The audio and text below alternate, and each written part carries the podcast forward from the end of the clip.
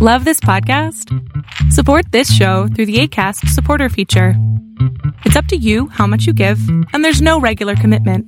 Just click the link in the show description to support now.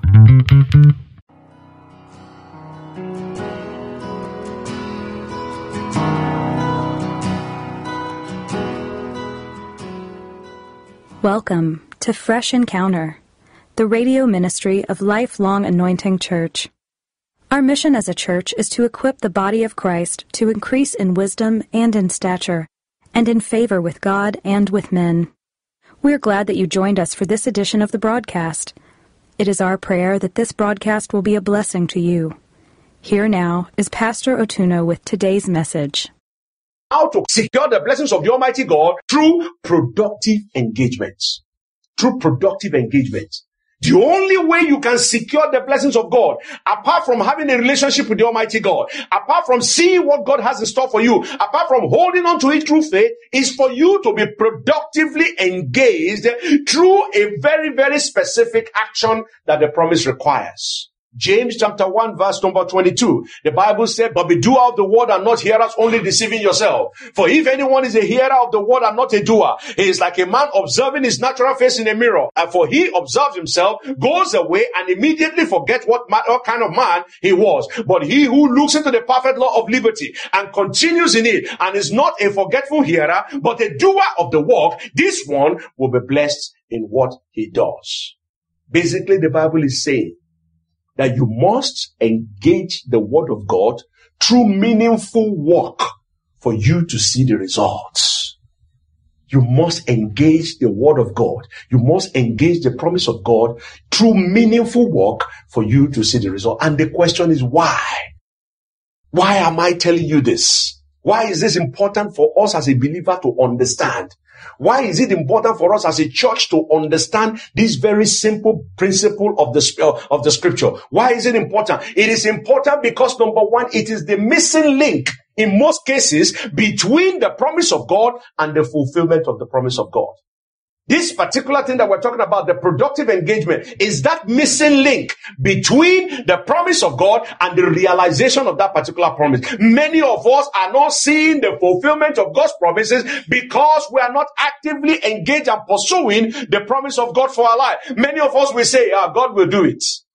There's no question that God will do it. But you will remember the Bible tells us, I think the book of First Corinthians chapter 3, when it says that you are co-laborers with God.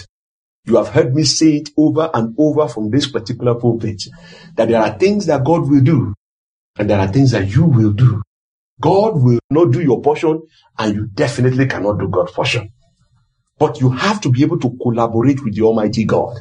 It is in the process of collaboration that most of us fail to get the promise of God. So that is why it is important we are talking about it. So you can understand that the promise of God has a process. It has a particular flow. Your part, God's part. If you don't do your God, if you don't do your part, the promise of God may be there, but you may not be able to see it. So it is important we're talking about it because it is normally the missing link. Number two, we are talking about it. It is important that we are talking about it because many are waiting for God to act when God is waiting for them to move.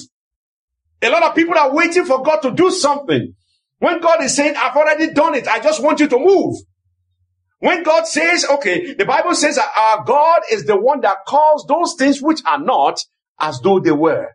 In other words, in the book of the Almighty God, certain things have already been accomplished. The Bible said that Jesus Christ was the Lamb of God that was slain from the foundation of the world. In other words, the death of our Lord Jesus Christ has already occurred as far as God is concerned. But what happened? He had to wait until Jesus was born and then go on the cross for it to happen. The point I'm making is that many of us are not seeing the results that we are waiting for because we are waiting for God to do something when God is saying, I have already done it. You just move. The Bible tells us that when the Lord was talking to Moses, Moses saw the Egyptians coming. He saw the Red Sea. The mountains were all about. They were like they were boxed in. The Lord, Moses cried unto the Lord and the Lord said, lift up your rod and the sea will part. If Moses is waiting for the sea to part, it will never happen. Because the instruction of the Almighty God for him is that you have to lift up that rod for the sea to part. You got to do your own part. If you don't do it, the sea will never part. Moses will stay there. He will pray. He will speak in tongues. He will fast. He will do all sorts of offering. He will do everything until he lift up that rod. The sea will not part. Many of us are waiting for God to do what he has already done. And God is saying, if you will just move, you will see me, you will see things happen. The Bible said when the children of Israel were about to cross into the promised land, when they were going, the Bible told, gave, gave uh, Joshua a very specific instruction. He said, let the priests that are carrying the Ark of Covenant, he said, let them go. As soon as their feet enters into the waters of Jordan, Jordan is going to part. But as long as they are carrying the Ark of Covenant and they are staying there, waiting for the water to part before they go, the water will never part. Because the instruction of God is that you will do your part, then I will do my part. I will part the sea, but I need you to step inside the water. So the reason we are talking about this number one is because many of us are missing that simple link that connects our promises to the fulfillment of that promise. Number two, we are talking about it because many of us are waiting for God to do something when God is waiting for us to move. Number three, we are talking about it because many of us don't want to be involved in the process of our, of our blessing. Many of us don't want to be engaged. We are irresponsible when it comes to the things of God. The issue is that we want to sit down and expect God to throw blessings at at all. And God doesn't work like that. God is not irresponsible with his blessings. You will notice that God always accounts for everything. He's a God of order. He's always very accountable. And he expects you to be engaged in his process. Many are not seeing the fulfillment of God's promises because we do not want to be responsible for our own success. You don't want to be engaged. You don't want to do the work. We don't want to be able to, you know, to exert ourselves, but yet we want the blessings of God. A lot of us want blessings, but we don't want to do the work. And that is why we need to talk about it. And finally, it is important and we are talking about it because God needs something from you to work with. He can do it, no question about it. But he needs something from you. And that's why when Jesus was about to feed the 5,000 people, are you telling me Jesus cannot feed the 5,000 people without even doing anything? He can. It has happened in the wilderness before. The Bible says that there was this manna that was falling. 40 years, this guy's ate manna. Came from nowhere. The manna will fall. When they wanted meat, the Lord Almighty sent them quail. Directed the quail into their, into their camp and they ate and they were satisfied. So God can make things out of nothing. But what, in most cases, when God wants to bless you, He wants your investment in the process. He wants you to put something into the mix. And that is why you know that when you give a child money that he did not work for, he always wastes it. Anybody you give anything to that that person did not work for, they always mismanage it because they have not learned the discipline of how to keep and to, uh, to multiply money. He needs something from you. Something from you. If you, all the people that Jesus met, he always asked them. When God wants to talk, he said, what is in your hand? When he was talking to Moses, he said, what is in your hand? That widow that was, that went to visit Elisha, he said, what is in your house? God needs you. Success requires your investment. And that is what a lot of us miss. We pray God bless us. We are willing to do vigils. We are willing to pray. We are willing to fast, but we are not willing to make the right investment. And God is saying, if you want to see the fulfillment of your, of my promise in your life this year, I need you. I need something to work with. And that's why the Bible says, whatever you lay your hands upon, you open the opportunity, you open the door for me to step in. Once you lay your hands upon that thing, once you present that particular thing before me, then I can do what I need to do. My brothers and sisters, if we are hoping to secure God's covenant blessings for our life this year, hearing the covenant promise of God is not enough. Praying about the covenant promise of God is not enough. Now, please understand me. I'm not saying don't pray. Oh. That's not what I'm saying. I'm not saying don't pray. But what I'm saying is that along with you hearing the word of God, along with you praying, along with you confessing the word of God, you must be, you must be engaged in a productive venture. Something that God can bless. Something that God can multiply. Something that God can use to be able to open the windows of heaven and pour it into your life. Because God wants you to have a skin in the game. Hearing, praying, confessing the word of God is not enough. We need to be, pro- we need productive action so that we can experience the blessings of God. And we must be ready to experience God's promises when, you know, with a meaningful action. And I give you an example in the book of Second Kings chapter 4. Second Kings chapter 4, the Bible tells us that there's a particular woman He was married to one of the sons of the prophet. The sons of the prophet died with a lot of debt in the, you know, uh, leaving behind a lot of debt. And the creditors now came. They want to take the sons of, the, they want to take the two sons of this particular woman. And this woman went to the uh, prophet of God and said, I need your help. And let's pick up the story from verse number two. So Elisha said to her, what shall I do for you? Tell me, what do you have in your house? What do you have in your house? What are you willing to put into this particular process? What are you willing to invest in the success, in your own success? What are you willing to put on the altar for God to be able to multiply? What do you have in your house? And she said, your handmaid has nothing in the house but a jar of oil. And Elijah said, that is enough. That's just all I need. A little bottle of oil is enough. God just needs something to breathe upon.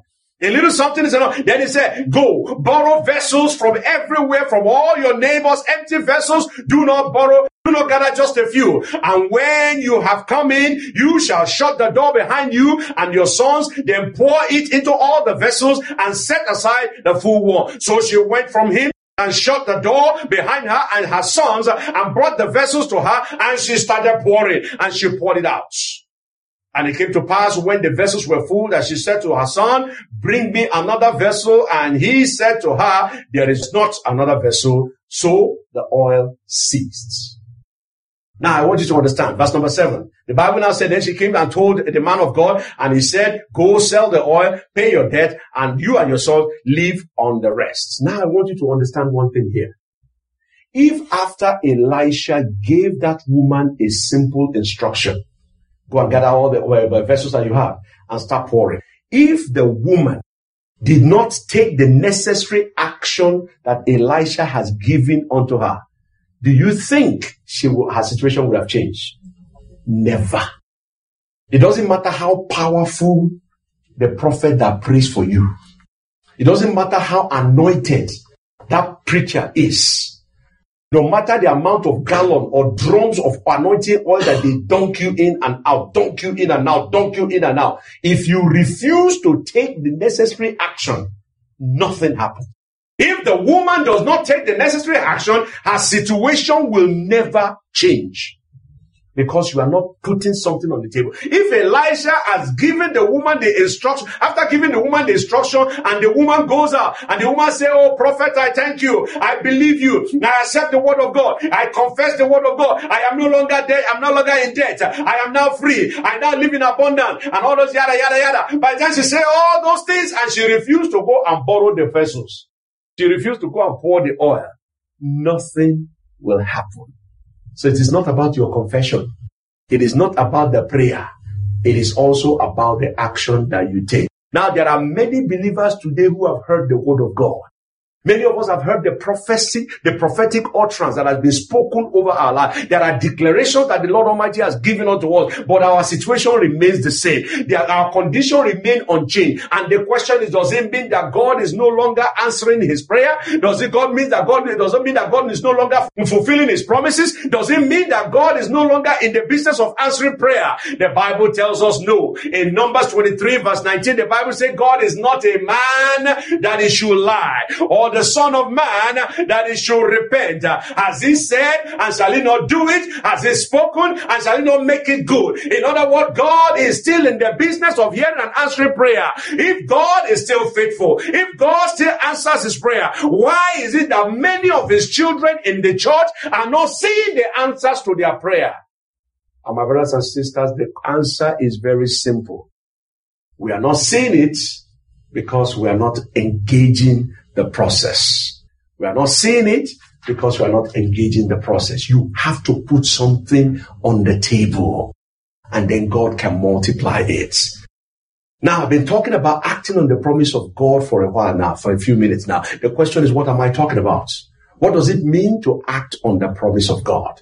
What does it mean to act on the promise of God? To act on the promise of God means that you are doing something specific about the promise of God that you have received to do something very specific in relation to the promise of God that you have received. It means that you are behaving a specific way, in a certain way, in relation to the promise of God that you have received. So when I say that you need to act on the promise of God, what, come, what I'm saying is that for the promise of God to come to life, I mean that you take the promise of God.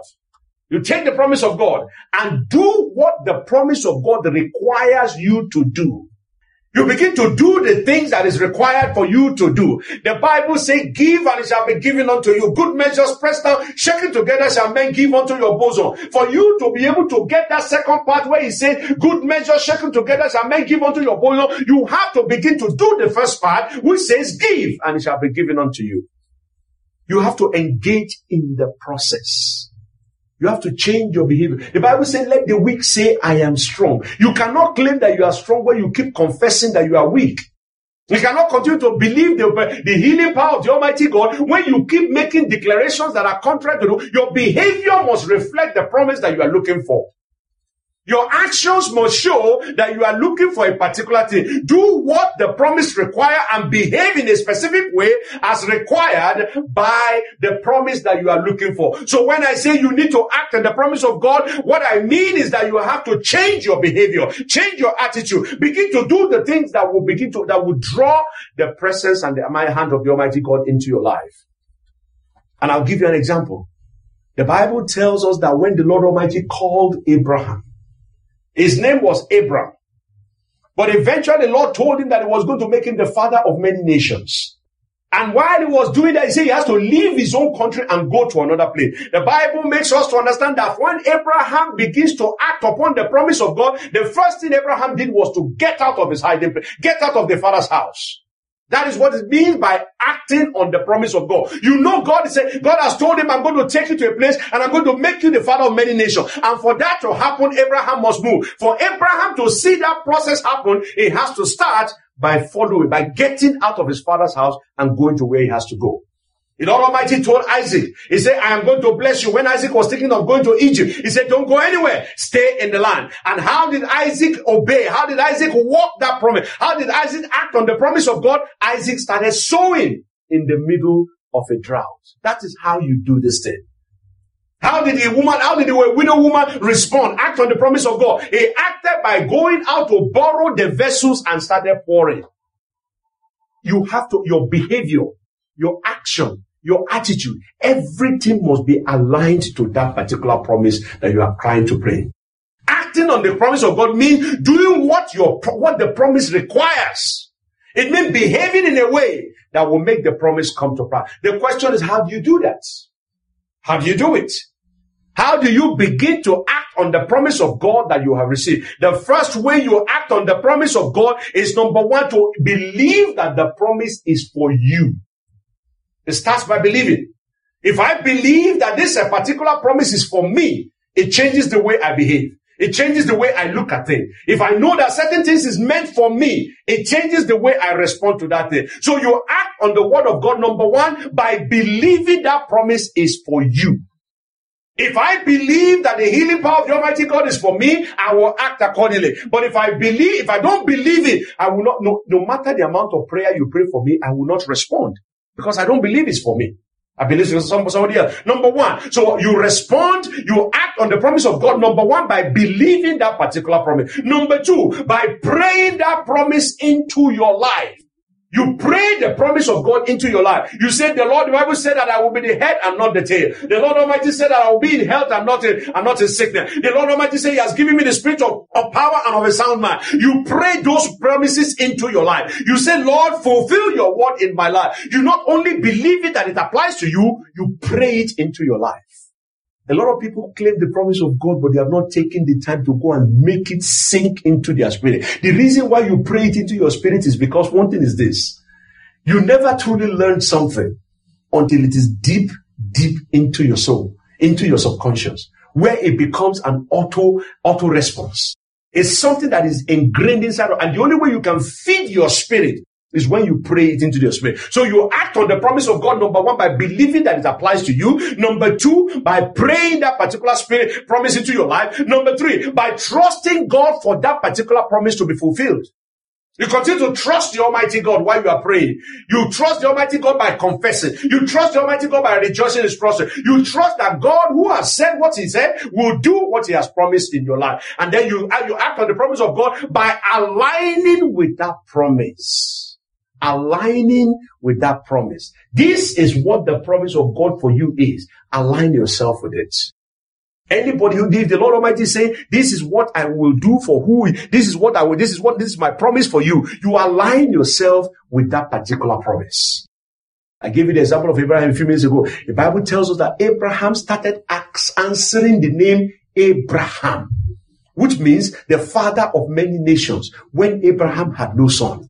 Do you know how embarrassing it is when somebody start calling you guy or calling you chief when they know that you are the one who is giving you money to eat? But the Bible said that Abraham started answering the name Abraham even when there was no child. And I'm sure in the community they will say this man probably needs to increase his medication or probably needs to see the doctor more because something is wrong with him. He's calling himself, I am the father of many nations. I'm the father of many nations. And the guy does not have a child.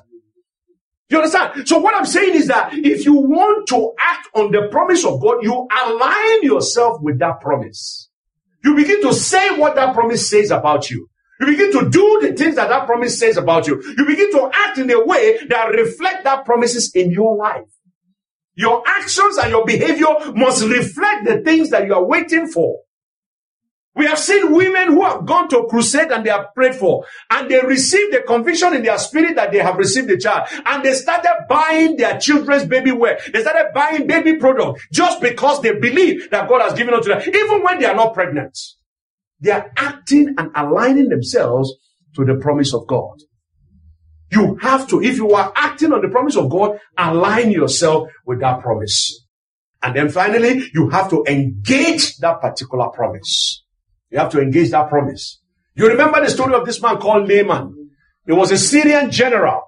The Bible tells us that this man went to Elisha and Elisha said, go and bath and dip in the Jordan River seven times. Okay? And that is, I think, the book of First Kings, Second Kings chapter 5. The Bible said that this man, when he got there, he was furious. The guy was so angry.